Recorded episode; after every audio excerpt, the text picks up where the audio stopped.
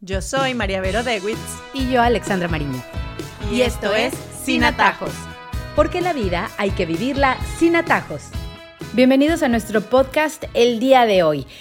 Nosotros hoy venimos con una intención de brindar un poquito de positivismo en un mundo que vemos que se llena como de ansiedades, de miedos, en un mundo de padres y madres que empiezan a oír tantas cosas alrededor, porque sí, estamos conectados ya totalmente, al ser conectados, al tener un mundo globalizado, al oír en segundos lo que está sucediendo al otro lado del mundo y darse cuenta que tenemos toda esta información que es positiva en muchos sentidos, pero que nos llena de miedos, de ansiedad, de creer que el futuro de nuestros hijos, en vez de verlo positivo, en vez de verlo con millones de bonitas posibilidades, lo vemos con ese millones de dificultades y de situaciones difíciles a través de las cuales ellos van a tener que pasar y a las que se van a enfrentar. Y nosotros queremos ser hoy esa pequeña luz, queremos ser esa pequeña nota de positivismo en el que hay que cambiar la mirada y de eso vamos a hablar el día de hoy,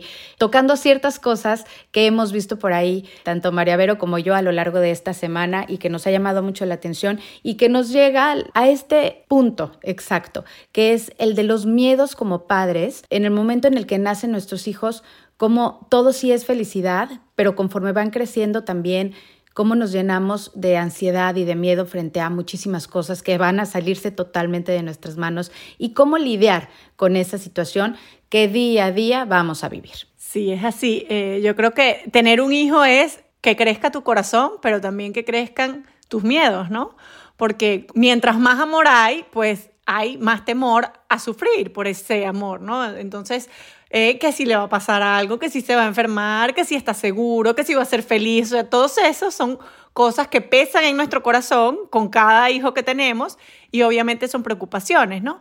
Pero yo creo que lo primero que yo quisiera decir sobre este tema es que no llegamos a todo. O sea, los papás podemos estar muy pendientes de ellos, podemos educarlos de la mejor manera, pero hay una partecita un poquito grande de su vida en la cual no tenemos control, porque no son un tamagotchi, que eran estos jugueticos que comprábamos cuando éramos chiquitas y le dábamos comida y los manteníamos contentos y dormían, etcétera. No son, nuestros hijos son seres humanos, independientes de nosotros, con sus libertades, con cosas que les van a pasar, ¿no? Entonces, yo sí creo que esa pequeña renuncia a esa parte de la vida de nuestros hijos sobre la cual no tenemos control, porque puede ser la salud, puede ser las decisiones que tomen en algún momento, puede ser las cosas que le pasen, yo creo que hay que hacer paz con eso. Y es difícil, ¿no? Hay que hacer paz con ese pedacito de vida que además se va haciendo más grande mientras van creciendo, porque al principio pues tenemos obviamente más control y, luego vamos perdiendo ese control. Yo creo que mucha gente se atormenta por esto, ¿no? Y por esto es que existe la sobreprotección y por esto es que eh, vemos padres muy ansiosos encima de los hijos, los padres helicóptero, que yo creo que hay que trabajarnos a nosotros mismos, ¿no? O sea, saber que nuestros hijos son seres humanos independientes, que nosotros vamos a hacer todo lo posible por educarlos, quererlos, darles las herramientas para que ellos puedan tener una vida independiente y feliz, pero que no son una extensión de nosotros y que además la vida pasa y cosas horribles pueden pasar, sí, y eso es parte de ser papás, ¿no? Convivir con estos miedos y saber que hay una parte que tenemos que entregar y que no es nuestra. Le hablaba yo a María Vero que últimamente en diferentes lugares y en diferentes conversaciones que he tenido ha salido a la luz todo lo que tiene que ver con inteligencia artificial, que es distinto a lo que es las redes sociales de las que ya hemos hablado, a lo que es Internet,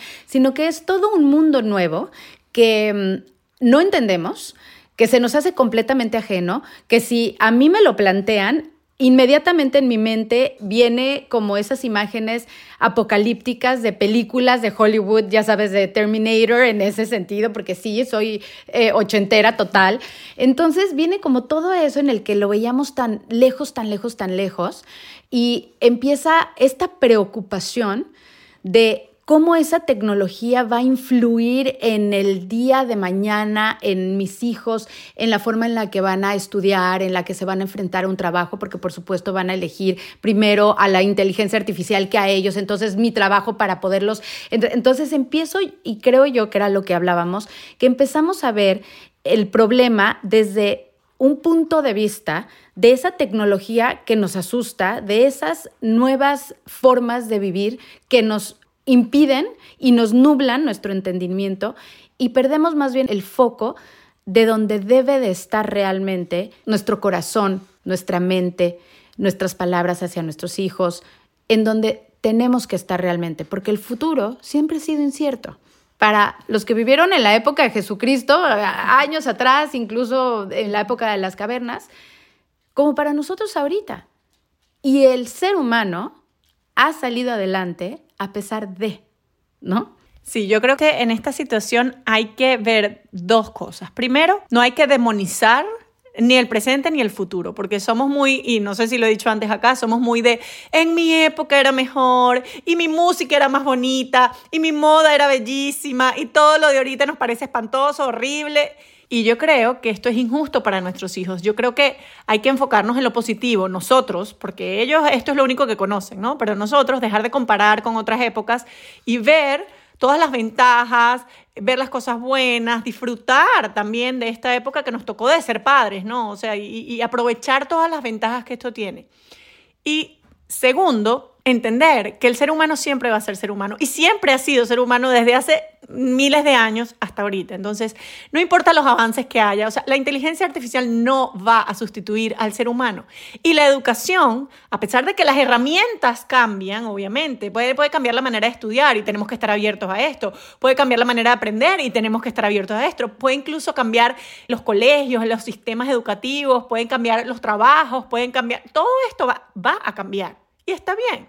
Pero el ser humano, que es el centro de todo esto, siempre va a ser el mismo. Siempre vamos a tener que educarlos a ser honestos. Siempre vamos a tener que educarlos a ser perseverantes. Siempre vamos a tener que enseñarlos a amar. Siempre vamos a tener que enseñarlos a pensar en los demás. Esto no cambia y no ha cambiado en los miles de años atrás y no va a cambiar. Entonces, cuando nos veamos como superados, por todo esto que vemos alrededor, decimos, es que la persona siempre va a tener inteligencia, voluntad, siempre va a tener alma, siempre va a tener capacidad de amar, o sea, siempre tiene los mismos atributos. Y hay que enfocarnos en eso, en el núcleo de la persona, porque además nosotros no educamos la inteligencia artificial, no educamos eh, las redes sociales, nosotros educamos personas, seres humanos, ¿no? Y en eso nos tenemos que enfocar. Me encanta lo que dices porque además creo que tenemos que volver a algo que hemos oído mucho de ti y es el tener como esa fe y en creer que lo estamos haciendo bien, ¿sabes? Cuando sí nos preocupamos, porque el que está oyendo este podcast es porque tiene una preocupación de decir, bueno, yo lo oigo porque quiero ser mejor, el que lee una lectura, el que se hinca en una iglesia a pedirle a Dios, eh, la fe que tengas, lo que sea que te haga a ti querer ser mejor, pues tienes que confiar en eso, ¿no? Sí, tal cual. Y además yo creo que tomarte el tiempo para observar, ¿no? Observar en tu familia qué está pasando. A mí a veces me ayuda el ver con otros ojos, el pausar y decir, oye, pero mira, es que mis hijos sí son felices, mira cómo se quieren o mira cómo se ayudan. O sea, entonces en vez de enfocarnos en lo malo, porque muchas veces es lo que no hacen, lo que hacen mal, cómo no ordenan, cómo no hacen caso, los encargos que no hacen, los idiomas que no hablan, las malas notas que sacan, etcétera, ¿no? Entonces como que nos obsesionamos en un buen sentido, porque obviamente queremos que sean mejores, queremos que saquen todo su potencial, que aprovechen todos sus dones,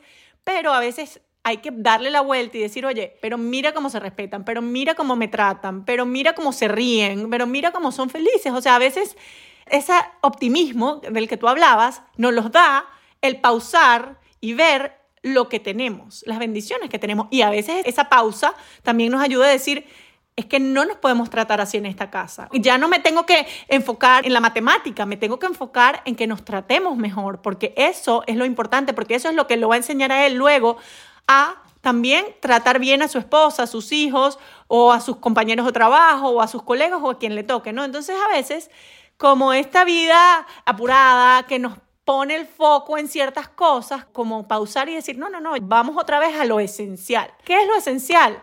Querernos, aceptarnos, ser buenos, buscar el bien, querer el bien de los demás, como si el ser humano tuviera como capas, estamos yendo al núcleo, a lo más adentro del ser humano, porque de allí se expande todo lo demás. O sea, si mi hijo es bueno, quiere ser bueno, quiere querer a los demás, ve a los demás con compasión, ya todo va a ser un poquito más fácil. En cambio, si yo me enfoco solo en la capa exterior, en que sea buen deportista, en que sea buen estudiante, en que saque buenas notas, entonces me va a costar más llegar al núcleo. Y además quisiera como reparar en dos cosas importantes. Uno, que tienden mucho los niños a decir de, ay, es que no es tan importante, ¿por qué le das tanta importancia? Y sí poner un alto cuando algo no nos parece. Porque, por ejemplo, hacer trampa en un examen con o sin inteligencia artificial ha existido siempre. Que si los profesores se dan cuenta o no, ese es otro cuento. Vale lo que tú sabes que hiciste o no hiciste. Y de este punto hay, y a lo mejor lo han visto, si no, búsquenlo también en internet, hay una noticia en la que un eh, corredor de un maratón se da cuenta que el que va ganando de primeras no se dio cuenta que tenía que hacer una vuelta para llegar a la meta, que estaba a muy poquitos metros. Y él, que venía de segunda, se va, lo agarra y le muestra hacia dónde es. Y él llega, por supuesto, el que venía de primeras llega de primeras y el que venía de segundas llegó de segundas. Y le pregunta a un periodista, ¿por qué hiciste eso cuando tú pudiste haber ganado? Y le dice, porque no hubiera ganado como debería de ser. Él siempre iba a ganar. ¿Y qué hubiera dicho mi madre de mí? A mí eso me encantó. Y es tal cual eso. Puede existir lo que sea, pero cuando tu esencia es buena, entonces me parece que ahí es donde hay que reparar y en donde tenemos que poner la, mirada y no dejar pasar nunca el más mínimo detalle hasta cuando son chiquitos, que sabemos que nos dan la oportunidad de dar una lección. Así nos volteen los ojos. No, y además preguntarnos en qué estoy poniendo yo mis exigencias. O sea, si mi hijo sabe que lo importante es sacar o tener el GPA o sacar 100 eh, o 20 o lo que sea que saquen sus hijos, y eso es lo más importante y eso es a lo que yo le doy valor. Entonces, no importa si yo lo hago con el chat GPT, con la inteligencia artificial o lo que sea, porque yo sé que mi mamá o mi papá lo que quieren es que yo sea el mejor, el que tenga la mejor nota. En cambio, si yo sé que mi papá y mi mamá lo que quieren es que yo sea bueno, que yo sea buena persona, yo no puedo aprovecharme de hacer trampa para sacar una buena nota, porque al final eso no es lo que se espera de mí. Entonces, muchas veces, sin querer, ponemos el acento en el resultado y no en el camino. El resultado no es lo importante y tenemos que evaluar mucho cómo les hablamos, cuál es nuestra actitud cuando nos entregan un examen, una boleta, cuál es el mensaje que estamos enviando. Porque sí, las notas son importantes para cierto tipo de cosas, pero después no nos podemos quejar si nuestros hijos sienten que solo los quieren si tienen éxito, que todo vale por el éxito, que eso es lo que les va a hacer feliz y después cuando no les hace feliz dicen, ¿por qué yo pensé esto toda mi vida?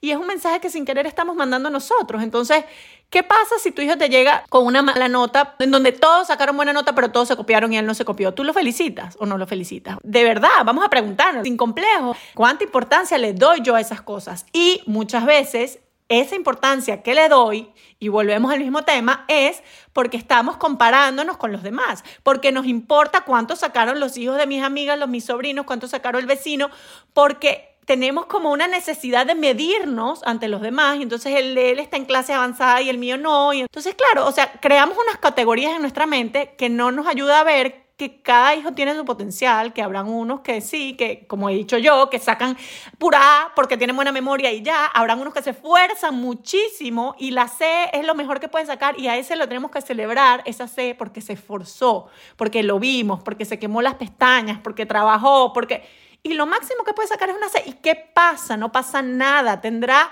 su vida distinta. Entonces, yo creo que sí hay que olvidarnos un poco de ese resultado y, enfocarnos en el camino, en el camino que lleva a distintos resultados como distintas personas hay en el mundo. Y no debemos de dejarnos contaminar, y eso era lo segundo que había dicho que quiero que nos enfoquemos, no dejarnos contaminar de lo que tenemos alrededor, porque cuánta gente negativa, cuántos comentarios fuertes, cuántos es que vamos hacia el futuro más oscuro que puede haber, o sea, nos dejamos a veces contaminar por ese miedo. Le digo yo el efecto del papel higiénico que nos pasó en la pandemia. Y lo vemos eh, ahorita hace poco, en Florida lo vimos con la escasez de la gasolina y cosas por el estilo. Es el efecto papel higiénico. Te dejas contagiar y tú ni no necesitabas el papel higiénico, pero entonces llegas a eso. Entonces así lo titulé yo Y eso es lo que quiero que no hagamos, no nos dejemos contagiar por esas necesidades que no tenemos. Miremos qué hay en la casa y usemos eso que tenemos en casa.